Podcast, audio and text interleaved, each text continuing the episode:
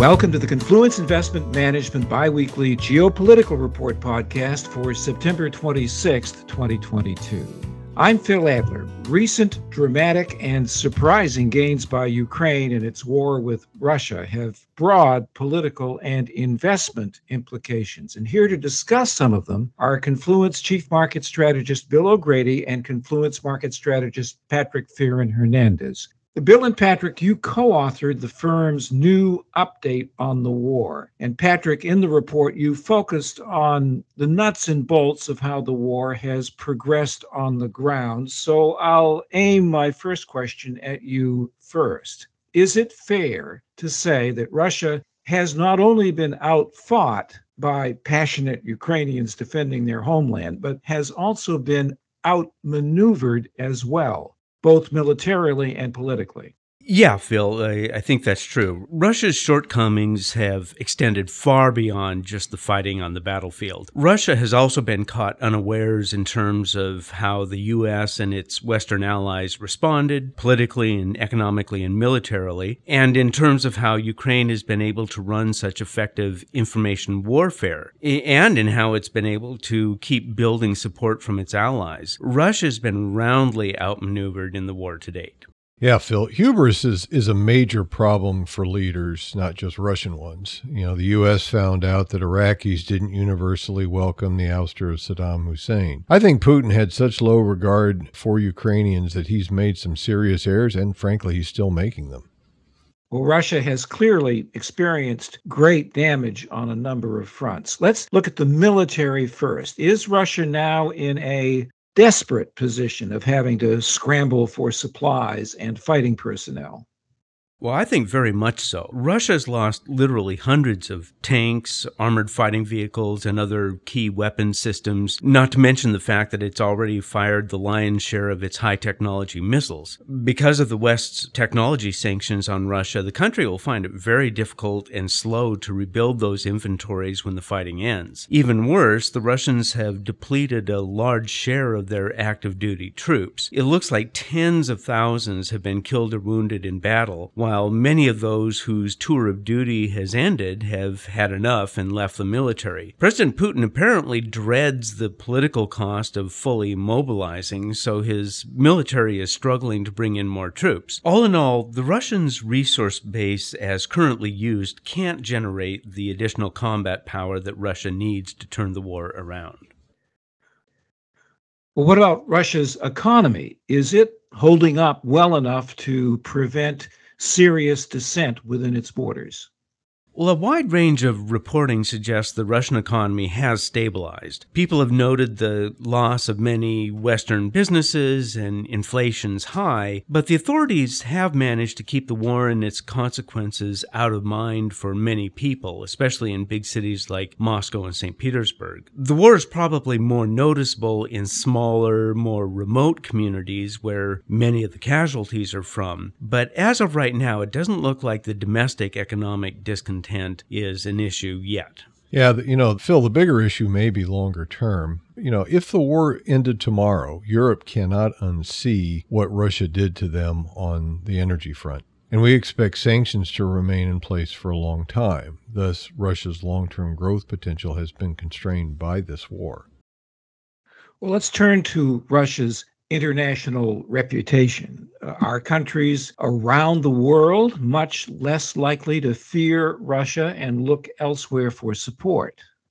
Well, we think that's one of the main consequences from Ukraine's battlefield successes during September. Even before that, it was clear that the Russian military was weaker and more inept than anyone realized. Now, however, that's even clearer, and it's having big repercussions for Russia in world politics. For example, the Chinese and Indian leaders have both signaled that they want Russia to rethink its attacks. Russia's relative isolation and weakness have have also encouraged China to take stronger steps toward building relationships with the Central Asian countries that the Kremlin long considered its own sphere of influence. And Russia's clearly lost influence in other formerly Soviet republics. Well, gentlemen, your new report discusses the Ukraine war's impact on Armenia and Azerbaijan. Those two countries have been at odds for decades with armed conflict breaking out intermittently. With Russia's weakened condition exposed, do you expect perhaps Azerbaijan will step up militarily against Armenia?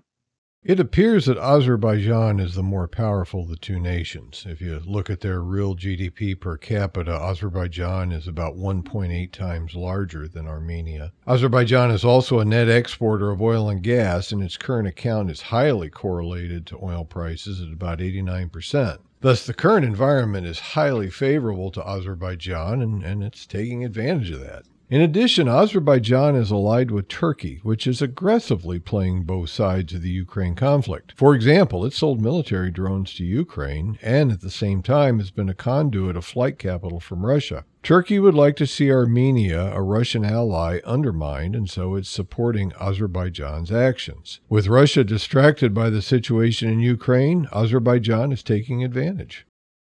What opportunities and dangers does this situation pose for the West? Well, anytime an oil and gas exporter is involved militarily, there is always a risk of supply disruption. Russia would have an incentive to aid Armenia, so disrupting those flows, although it may not have the wherewithal to do so. As we noted in our report, a declining Russia creates a power vacuum. Our expectation is that China will try to extend its reach through the Central Asian nations and, and perhaps even as far west as the Caucasus. This development would be a risk, which is likely why Secretary of State Blinken has, has become involved. Confluence Investment Management is on record predicting the division of the world into at least two competing camps one dominated by the United States, the other by China and including Russia. Does the recent turn of events in the Ukraine war have the effect of unifying the U.S. led camp, in particular against detractors who might question the economic cost of supporting Ukraine.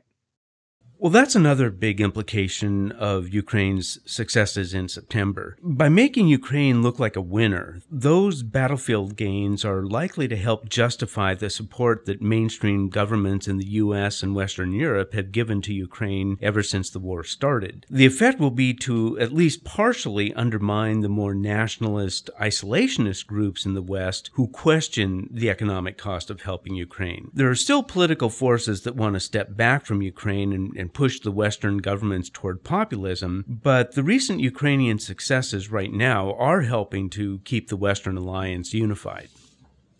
You know, another factor of the Ukraine war is that it exposed how weak and vulnerable the European nations are if they stand alone. But if they work together, they can have greater influence, and paradoxically, the drive for unity may be a response to this overall weakness.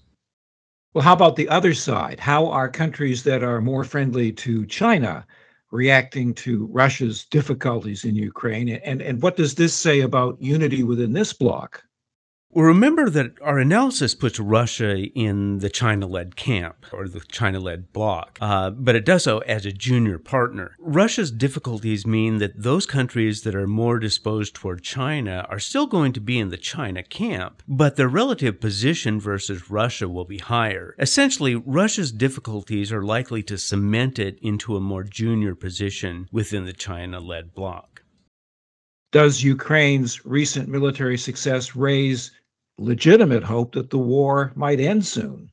You know, I don't think so. That would be going way too far. Russia still has enough resources to keep fighting, even if it can't substantially boost its combat power without a major mobilization. And it still has the leverage it gets from embargoing exports of energy and other commodities to Western Europe. Perhaps the most important of all, we suspect that President Putin still thinks he's winning. Of course, the apparent pressure from the Chinese and Indian leaders may start to change that, but we don't think that portends a near term end to the war at this point. Although I agree with Patrick on this point, it is important for investors to remember that war creates conditions where changes can occur rapidly. There is a possibility that the war could lead to Putin's removal from power. And that may lead to a new leader that will escalate the conflict through mobilization, or perhaps the opposite case where a new leader sues for peace. It's important to remember that when the Bolsheviks came to power, they ended Russia's participation in World War I. Even though this outcome is a low probability one, we do watch for outliers such as this in our analysis. Do you think Putin still has the political capital in Russia right now to escalate the war dramatically? Well, Ukraine's successes in September have finally prompted some criticism of Russia's Ministry of Defense and the uniformed leadership of the military, but that's been mostly from hardline nationalists who want Russia to keep prosecuting the war and secure a complete victory over Ukraine. So, in that sense, Putin's political capital within the country seems basically intact. There still may be some hidden opposition to the war within society, but it remains under wraps for now. The main political cost for Putin has been in his relationships with China, India, and other countries in the region.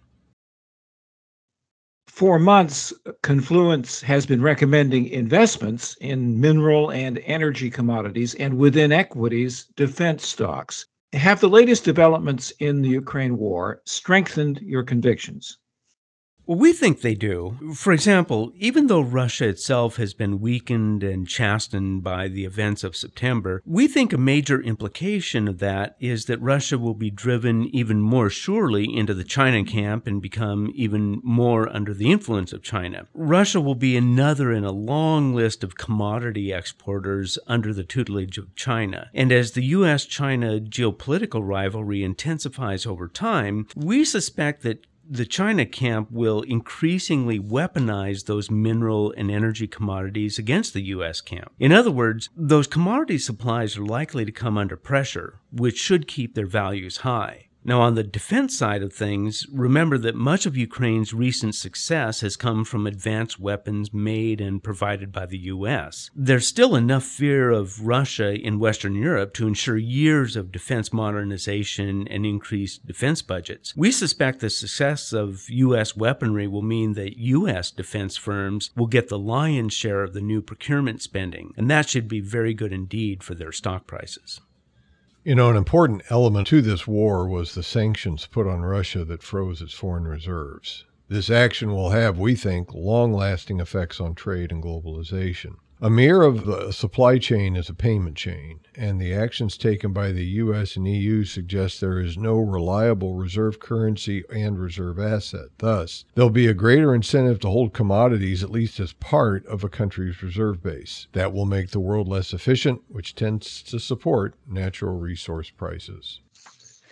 One more question, Bill and Patrick. Are there any newer investment wrinkles maybe created by the Ukraine war that you're keeping a serious eye on? Well, you know, the war and the pandemic haven't created trends, but they've accelerated trends that we've identified before, primarily the end of globalization as it has been practiced since the end of the Cold War. What we are going through now is what the new world will look like. We think we have the broad context correct. Inflation will be higher, profit margins will be lower, and labor will gain on capital, expansions will be shorter. But history never exactly repeats itself. For example, what I have described doesn't sound especially bullish for equities. However, the financial system isn't the same as it was in previous inflation events. We could easily see a situation where equities become liquid enough to act as near monies, which could end up being bullish. Overall, we continue to favor shorter duration assets, value stocks, dividend payers, commodities, short duration fixed income. But it is important for investors to realize that it's easy to get captured by a narrative, and thus having having a degree of flexibility makes sense. Thank you, Bill and Patrick. As we wrap up, we wish to state that our discussion today is based upon sources and data believed to be accurate and reliable. Opinions and forward looking statements expressed are subject to change without notice. This information does not constitute a solicitation or an offer to buy or sell any security. Our engineer is Dane Stoll. I'm Phil Adler.